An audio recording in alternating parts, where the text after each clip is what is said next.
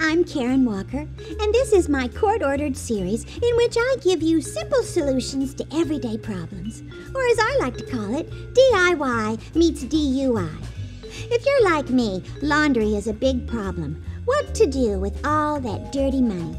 That's why it's important to have several offshore accounts, oh, say in your maid's name, and buy a condo or 12 in any Trump branded building. Anywho, that's the good life.